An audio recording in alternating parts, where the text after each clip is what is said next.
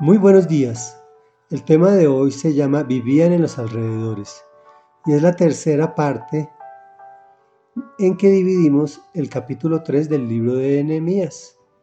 En contexto, este líder guía a Jerusalén a su protección a través de la reconstrucción de sus murallas, mediante la estrategia de reparar la parte que está contigua a la casa de cada uno de los restauradores.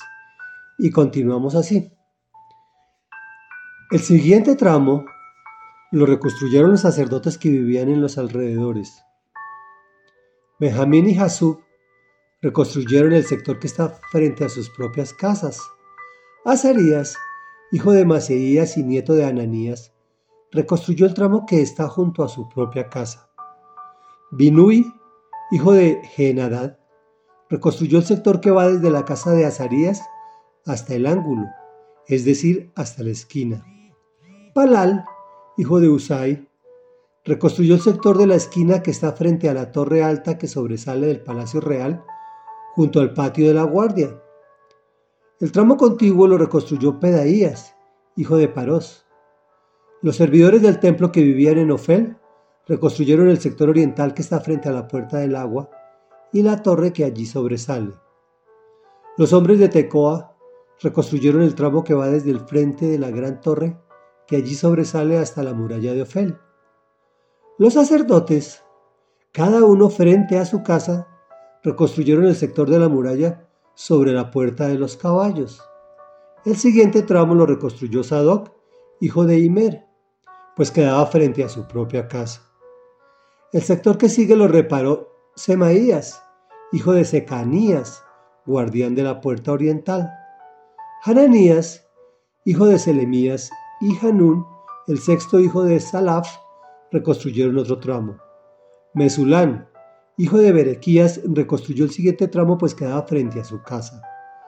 Malquías, que era uno de los plateros, reconstruyó el tramo que llega hasta las casas de los servidores del templo y de los comerciantes, frente a la puerta de la inspección, y hasta el puesto de vigilancia.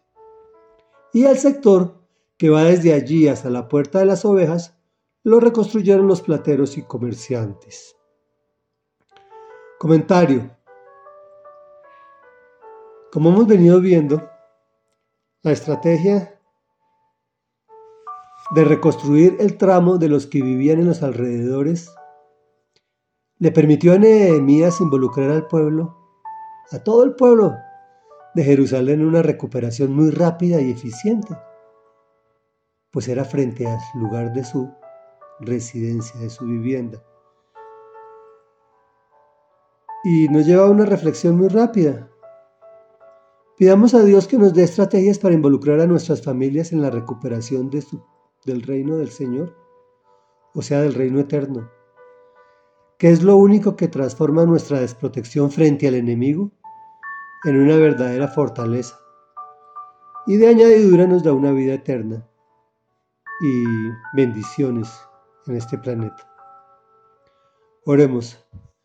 Señor amado, Padre de la Gloria, que eres santo, santo y santo, que eres poderoso y eterno, que has creado lo que se ve y lo que no se ve, y que finalmente nos adoptaste como nuestro Padre a través del sacrificio de tu Hijo Jesucristo, permitiéndonos entender tu propósito en nuestras vidas.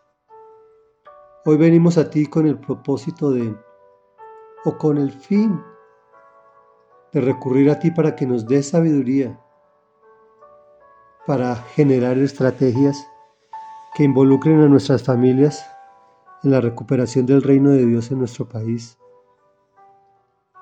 y que podamos transformar este planeta que va al caos en un planeta que vaya hacia el éxito, en una fortaleza de éxito, una fortaleza de bendición que nos permite disfrutar de cosas maravillosas aquí, materiales, y una vida eterna junto a Jesús. Y es en su propio nombre que te hemos orado. Amén y amén.